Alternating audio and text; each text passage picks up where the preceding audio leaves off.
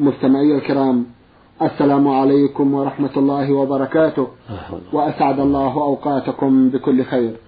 هذه حلقة جديدة مع رسائلكم في برنامج نور على الدرب. رسائلكم في هذه الحلقة نعرضها على سماحة الشيخ عبد العزيز ابن عبد الله بن باز الرئيس العام لإدارات البحوث العلمية والإفتاء والدعوة والإرشاد. مع مطلع هذه الحلقة نرحب بسماحة الشيخ. ونشكر له تفضله بإجابة سادة المستمعين. فأهلا وسهلا بالشيخ عبد العزيز. حياكم الله وبارك حياكم الله. نعود مع مطلع هذه الحلقة إلى رسالة المستمع سين سين من الجنوب. أخونا عرضنا بعضا من أسئلته في حلقة مضت وفي هذه الحلقة يقول سمعت أن هناك حديثا معناه أن الذي يضرب زوجته ظلما بدون سبب فإن رسول الله صلى الله عليه وسلم يكون خصمه يوم القيامة. فهل معنى هذا صحيح؟ وهل ورد ما يفيد ذلك عن رسول الله صلى الله عليه وسلم؟ اللهم صل على بسم الله الرحمن الرحيم. الحمد لله وصلى الله وسلم على رسول الله وعلى آله وأصحابه ومن اهتدى بهدى أما بعد فلا أذكر شيئا في هذا عن رسول الله عليه الصلاة والسلام ولكنه صلى الله عليه وسلم أوصى بالنساء خيرا. فقال أستوصوا بالنساء خيرا فإنهن عظيم عندكم. يعني أشرات عندكم ونهى عن ظلمهن والتعدي عليهن وأمر بإحسان العشرة كما أمر الله بهذا في قوله سبحانه وعاشروهن بالمعروف. وقال عز وجل ولهن مثل الذي عليهن بالمعروف. وقال عليه الصلاة والسلام لما سأله معاوية بن حيدة القشيري فقال يا رسول ما حق زوج أحدنا عليه قال تطعمها إذا طعمت وتكسوها إذا اكتسيت.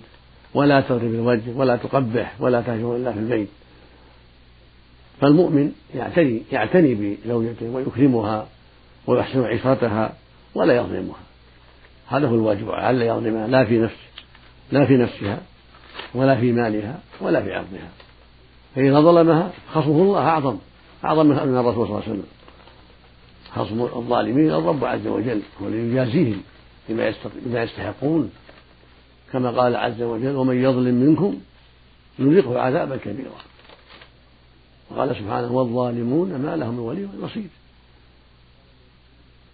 وقال النبي صلى الله عليه وسلم يقول الله عز وجل ثلاثة أنا خصمهم يوم القيامة. رجل أعطى بي ثم غدر. يعني عاهد ثم غدر. ورجل باع حرا فأكل ثمنه. ورجل استأجر أجير ورجل استأجر أجيرا فاستوفى منه ولم يعطي أجره خرجه البخاري في الصحيح يقول الله عز وجل ثلاثة أنا خصمهم يوم القيامة. الله خصمهم. ثلاثة أنا خصمهم يوم القيامة. رجل أعطى بي ثم غدر. يعني أعطى بالعهود ثم غدر. ورجل باع حرا فأكل مثلا. كما قد يقع فيما مضى من بعض الناس يسرق بنات الناس أو أولاد الناس ويبيعهم على أنهم عبيد وهو كاذب. ورجل استأجر أجيرا فاستوفى منه ولم يعطي أجره وهكذا يكون الله خصم من ظلم امرأة بغير حق أو ظلم عبده بغير حق أو خادمه بغير حق أو ولده بغير حق أو جيرانه بغير حق أو غيرهم من المسلمين. فالله خصمه يوم القيامة. ومن كان الله خصمه فهو مخصوم. والله أعظم من رسوله عليه الصلاة والسلام. فالواجب على كل مسلم أن يحذر ظلم زوجته أو ظلم أهل بيته من أولاد ذكور أو إناث من أخوات من خادمات من غير ذلك. وهكذا ظلم الجيران بالكلام السيء أو بالأفعال القبيحة أو برفع صوت المذياع حتى يؤذيهم به. أو ما أشبه ذلك مما يتأذى به الجيران. يقول النبي صلى الله عليه وسلم من كان يؤمن بالله واليوم الآخر فلا يؤذي جاره. فلو الآخر فليكرم جاره. فلو الثالث فليحسن إلى جاره. وبهذا تعلم أيها السائل أن ظلم الزوجة وظلم غير الزوجة كله أمر محرم. والله خصم الظالمين يوم القيامة. وقد قال النبي عليه الصلاة والسلام في الحديث الصحيح اتقوا الظلم فإن الظلم ظلمات يوم القيامة. وقال عليه الصلاة والسلام يقول الله عز وجل يا عبادي إني حرمت الظلم على نفسي وجعلته بينكم محرما فلا تظالموا. نسأل الله للمسلمين العافية والهداية. نعم. اللهم آمين. جزاكم الله خيرا. أخونا يسأل عن البنطلون إذا طال هل يعد إسبالا أو لا؟ الإسبال هو أن ينزل الثوب عن الكعب في حق الرجل.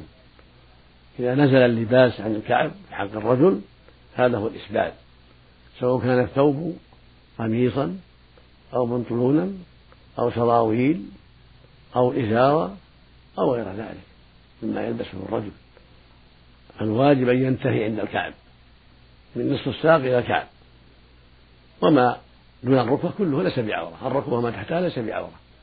والأفضل أن يكون اللباس إلى نصف الساق فأنزل إلى الكعب وما زاد على هذا يكون منكرا وإسبالا.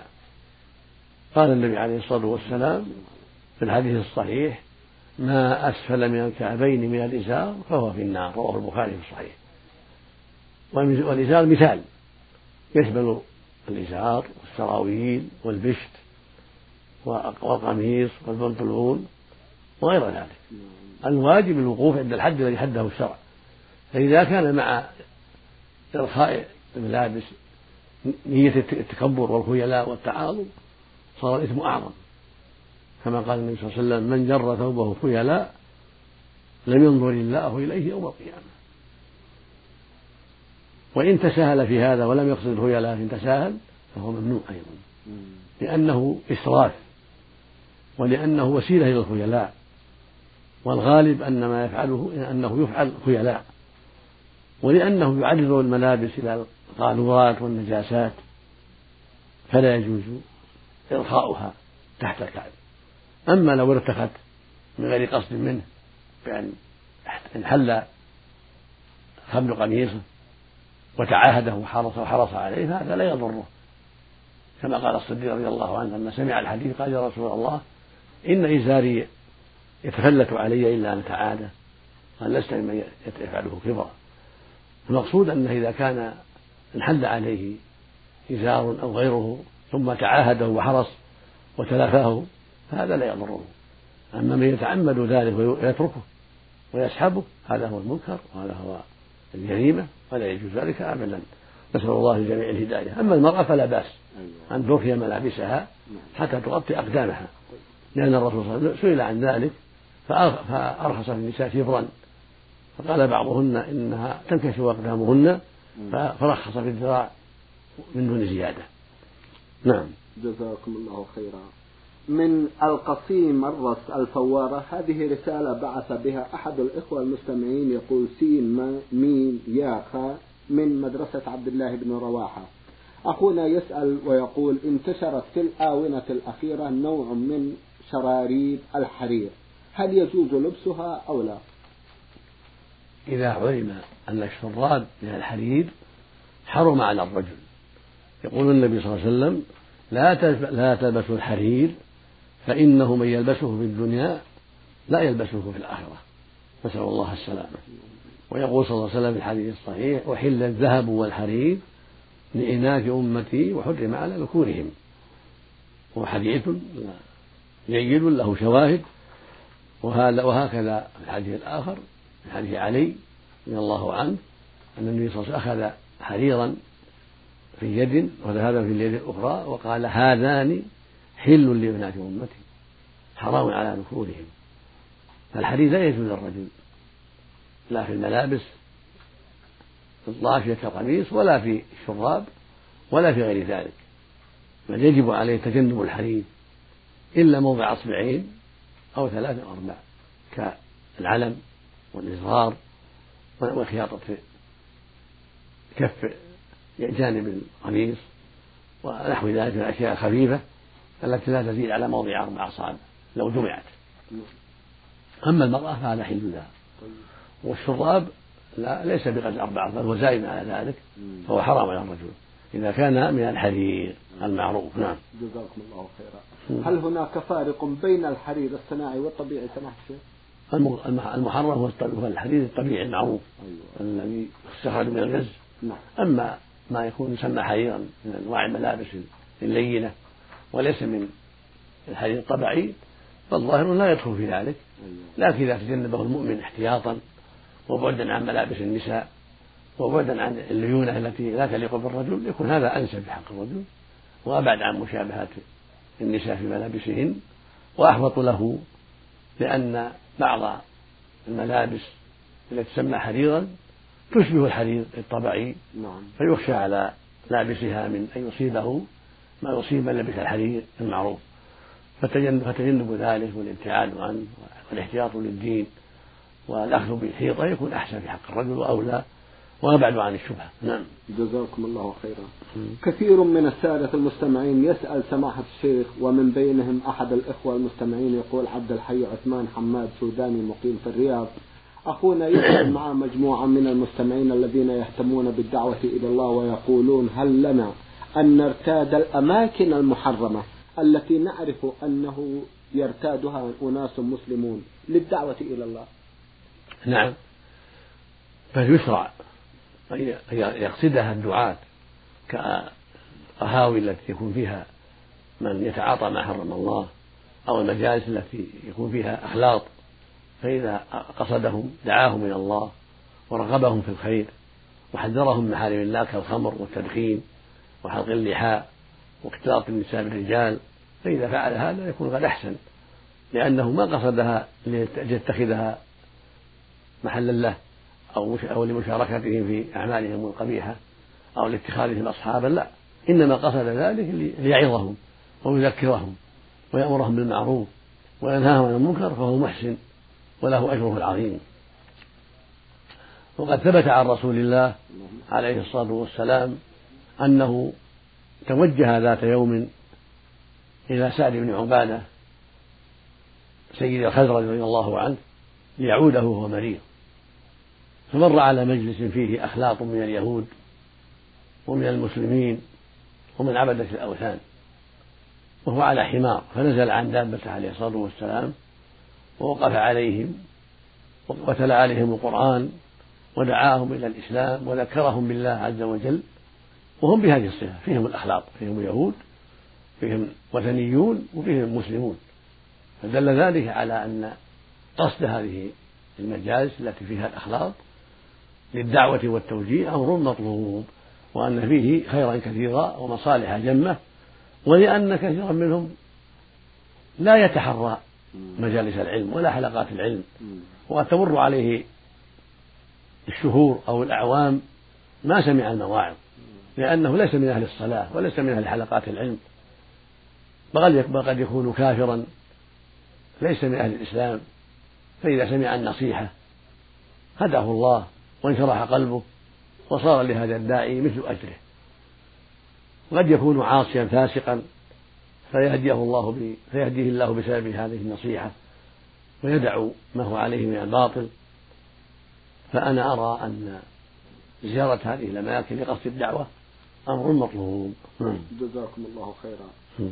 وما أشبه أماكن العزاء بهذا سمح كذلك كان العزاء إذا زارهم للنصيحة والتوجيه لا بأس بذلك وهكذا لو أتى احتفال الأعياد بالموالد بالموالد الناس يحتفلون بالمولد مثلا مولد الرسول صلى الله عليه وسلم أو مولد البدوي أو مولد الحسين أو مولد فاطمة في بعض البلدان التي تقيم هذه الحفلات. إذا اختلط بهم لقصد الدعوة والتوجيه فقط لا لأجل الرضا بعملهم أو تكفير سوادهم على وجه لا يفهم منه أنه يوافقهم. ولا ولا يظهر من لأحد أنه موافق على هذه البدعة. ولكن على وجه يعلم منه أنه أراد النصيحة ويصرح بذلك ويقول أنا جئتكم للنصيحة فقط لا لأني موافق على هذا الاحتفال بل أنا أنصحكم أن لا تعودوا إليه وأن تعتاضوا عنه بالاحتفال الشرعي بحلقات العلم ودروس العلم والمواعظ. أما إيجاد احتفالات لم يشرعها الله في هذه الموالد هذا شيء لا أصل له وهو من البدع. فأنا جئتكم ناصحا ومذكرا لا موافقا ولا مؤيدا لهذا العمل الذي يخالف شرع الله. وقد قال الله سبحانه أم لهم شركاء؟ شرعوا لهم من الدين ما لم يأذن به الله. وقال النبي الكريم عليه الصلاة والسلام من عمل عملا ليس عليه أمرنا فهو رد هو مردود. خرجه الإمام مسلم في صحيحه. خرجه البخاري رحمه الله في صحيح تعليقا مجزوما به. وقال أيضا عليه الصلاة والسلام في خطبته يوم الجمعة أما بعد فإن خير الحديث كتاب الله. وخير الهدي هدي محمد صلى الله عليه وسلم وشر الأمور محدثاتها وكل بدعة ضلالة. زاد النسائي بإسناد صحيح وكل ضلالة في النار. النبي خطبة الجمعة عليه الصلاة والسلام يحذر الناس من هذه البدع. لأن البدع متى ظهرت في الناس ضيعوا بأسبابها السنن وقست قلوبهم وصاروا بهذا معترضين على شرع الله كأنه سبحانه لم يكمل هذا الشرع وكأن رسوله لم يبلغ والله يقول جل وعلا اليوم أكملت لكم دينكم. فليس لهذه البدع محل وقد أكمل الله الدين وأتم النعمة. فالاحتفال بالموالد مثلا أو الاحتفال بليلة الإسراء والمعراج أو الاحتفال بليلة النصف من شعبان أو ما أشبه هذا من البدع كل ذلك منكر. فمن حضر عندهم لبيان الحق وإنكار البدعة وإرشادهم إلى الصواب ونصيحتهم يرجو ما عند الله ويوضح ذلك وأنه جاء لهذا الأمر حتى لا يظن أحد لا يعلم أنه جاء مؤيدا أو مشاركا في هذا الأمر بل يبين على رؤوس الأشهاد أنه جاء للدعوة والإرشاد لا للموافقة والتأييد. وفق الله الجميع. نعم. اللهم آمين. جزاكم الله خيرا. أخونا عطا الله أحمد الشمري من المنطقة الشمالية رفحه بعث يسأل ويقول هل تجوز الصدقة؟ على أناس أعرف أنهم لا يصلون. إذا كان تطوعا ونرجو أن ينفعهم الله بذلك لفقرهم وحاجتهم فلا بأس بذلك. لأن الصدقة على الكافر جائزة. ومن ترك الصلاة كفر كما قال النبي صلى الله عليه وسلم في الحديث الصحيح العهد الذي بيننا وبينهم الصلاة فمن تركها فقد كفر. فمن ترك الصلاة من الرجال والنساء كفر. وإن لم يجحد وجوبها في أصح قولي العلماء. لكن إن جحد وجوبها أو استهزأ بها صار كافرا عند الجميع نعوذ بالله من ذلك. لكن إذا كان فقيرا وأعطيته لفقره أو لقرابته وفقره فلا حرج عليك في ذلك ولعل الله يأتي بأسباب ذلك ولعله يسمع منك النصيحة بسبب ذلك. قال الله سبحانه في كتابه العظيم لا ينهاكم الله عن الذين لم يقاتلوا لم يقاتلوا لم يقاتلكم في الدين ولم يخرجكم من دياركم أن تبروهم وتقسطوا إليهم. إن الله يحب المقسطين. فابان سبحانه أنه لا ينهانا أن نحسن إلى هؤلاء. يعني كفره الذين لم يقاتلونا ولم يخرجونا من ديارنا. بين سبحانه لا ينهانا عن برهم والإحسان إليهم.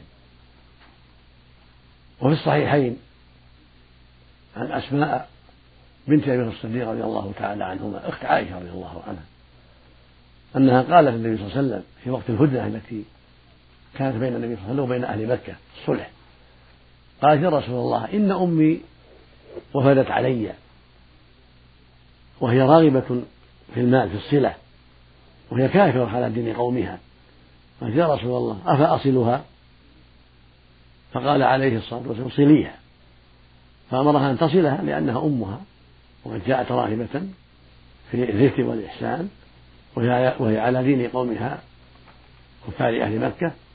فدل ذلك على أنه لا مانع من صلة الكافر والإحسان إليه. إذا كان فقيرا أو قريبا أو لمقصد الدعوة والهداية.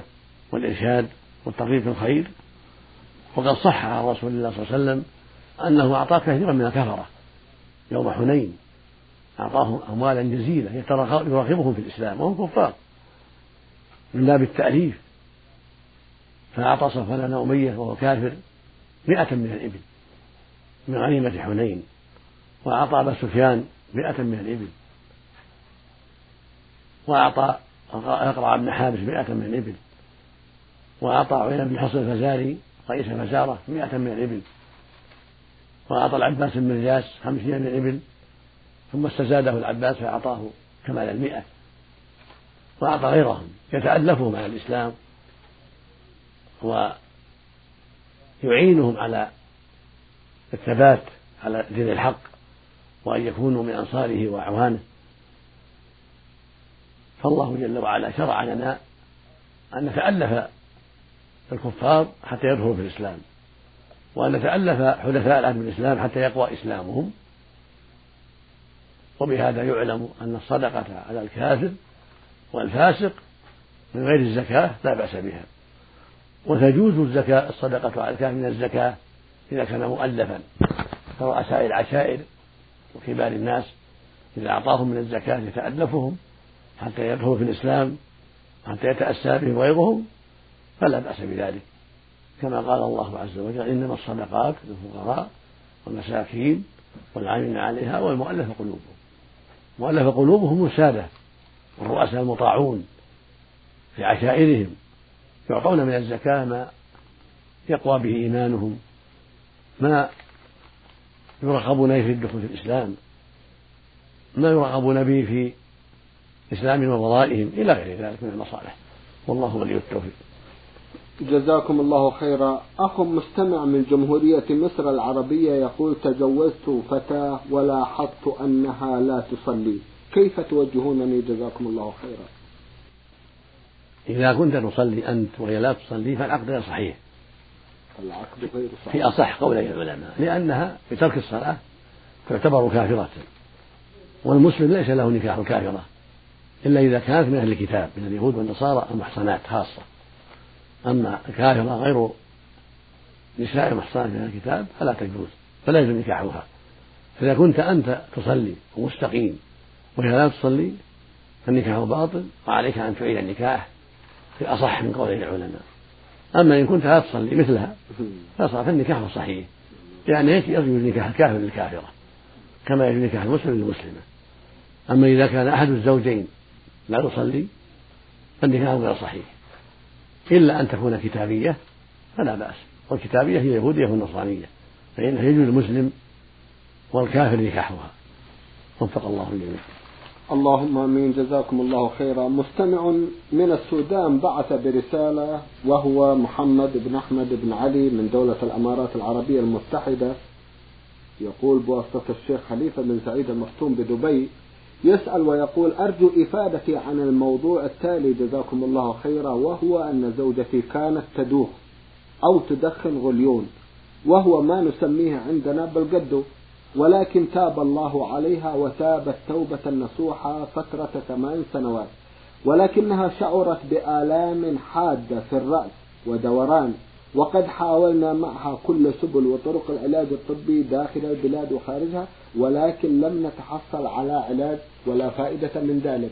وعليه هل يمكن رجوعها مرة ثانية لهذا الغديون الدوخة أو تدخن القدو وللتوضيح أكثر؟ هل علينا الإثم فيما إذا عادت إلى ما كانت عليه وهي تعتقد أن مرضها بسبب تركها له؟ جزاكم الله خيرا. ليس لها أن تعود إليه وليس لكم أن تعيدوها أن تعينوها على ذلك. والحمد لله الذي هداها ومن عليها بالتوبة. ولو قدر أنه من أسبابه فإنها لا تعود إليه ولا تداوي بالحرام. لا يداوى بالحرام. يقول النبي صلى الله عليه وسلم عباد الله تداووا ولا تداووا بحرام. ويقول عليه الصلاة والسلام إن الله لم يجعل شفاءكم فيما حرم عليكم. فعليها أن تحتسب وتسأل الله العافية وتجتهد في ذلك ولها البشرى بالخير. نسأل الله لها الشفاء العاجل والعافية مما أصابها. ونوصيكم بالعناية في علاجها عند الأطباء المختصين بمثل هذا. والله جل وعلا يشفيها سبحانه ويمن عليها بالعافية ولها الأجر العظيم على صبرها في طاعة الله وتقواه سبحانه وتعالى. وأنتم مشكورون أيضا على تصبيرها وحثها على الثبات والصبر والحرص على ما يسبب شفاءها وعافيتها من هذا الأثر الذي أساء إليها. والله جل وعلا هو الحكيم العليم في ذلك. يمتحن صبرها ويمتحن إيمانها فعليها أن تصبر وأن تحتسب. والله جل وعلا يعينها ويثبتها. يقول سبحانه وتعالى ولنبلونكم حتى نعلم المجاهدين والصابرين ونبلو أخباركم والله يقول جل وعلا ونبلوكم بالشر والخير فتنة. فعليها أن تصبر وهذا ابتلاء وامتحان. فعليها أن تصبر وقد يكون هذا المرض ليس من أجل ذلك بل أمر جديد بل مرض جديد. ولكن الشيطان قد يزين لها أنه من أسباب الترك فلا ينبغي لها ولا يجوز لها أن تطيع الشيطان ولا أن ترجع إلى ما عافاها الله منه وهدى الله وهداها الله فتركته ونسأل الله لها مرة أخرى العافية والشفاء مما أصابها وأن يتقبل توبتها ويثبتها. اللهم آمين. جزاكم الله خيرا. أحد الإخوة المستمعين من جمهورية مصر العربية يسأل مرة أخرى ويقول توجد قرية بجوارنا حدث فيها أن امرأة صعدت النخلة وتعيش فوقها ليل نهار وهذا في فصل الشتاء والبرد قارس علما بأن النخلة يزيد ارتفاعها عن 35 متر تقريبا. أعين أعين يقول توجد قرية بجوارنا حدث فيها أن امرأة صعدت النخلة وتعيش فوقها ليل نهار. وهذا في فصل الشتاء والبرد قارس علما بأن النخلة ارتفاعها حوالي 35 متر تقريبا وابن هذه المرأة يتولاها من طعام وشراب. وكل الناس قالوا إن هذه المرأة من أولياء الله الصالحين ويقولون لها ادعوا لنا بكذا وكذا ويذهبون إليها للتبرك أي لتحفهم البركة. فما رأي الشرع في هذه الاعتقادات؟ وهل المرأة فعلا من أولياء الله الصالحين أم لا؟ أفيدونا أفادكم الله وبارك الله فيكم. هذا العمل إن صح فهو من أعمال الشياطين والشياطين هم الذين رفعوها إلى هذا المكان وجعلوا يثبتونها فيه ليضلوا الناس ويوهموا الناس أنها ولية لله. حتى تدعى من دون الله وحتى يستغاث بها وحتى يتبرك بها. هذا من الباطل الواضح ومن المنكر الفاضح. والواجب على أوليائها أن ينزلوها من هذه الشجرة وأن يبقوها في البيت ويحافظوا عليها ويحسنوا إليها ويرشدوها إلى الحق والصواب. وأن يحذروا من أهل العلم الشرعي المعروفين من أنصار السنة حتى يعظوها ويذكروها ويعلموها.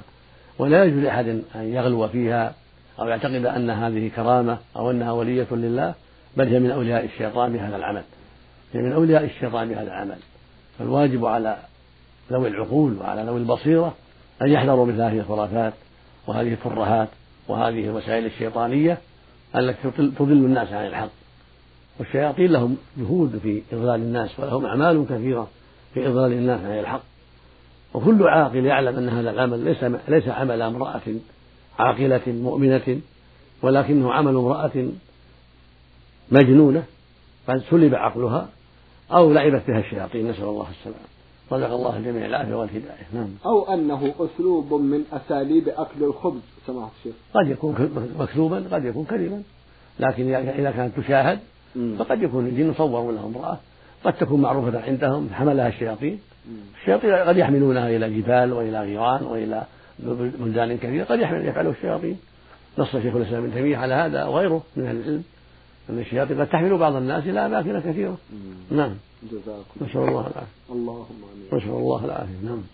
سماحة الشيخ في الختام أتوجه لكم بالشكر الجزيل بعد شكر الله سبحانه وتعالى على تفضلكم بإجابة السادة المستمعين وآمل أن يتجدد اللقاء وأنتم على خير وفي صحة وعافية. نسأل الله العافية. مستمعي الكرام كان لقاؤنا في هذه الحلقة مع سماحة الشيخ عبد العزيز بن عبد الله بن باز الرئيس العام لإدارات البحوث العلمية والإفتاء والدعوة والإرشاد. شكرا لكم مستمعي الكرام وسلام الله عليكم ورحمة وبركاته.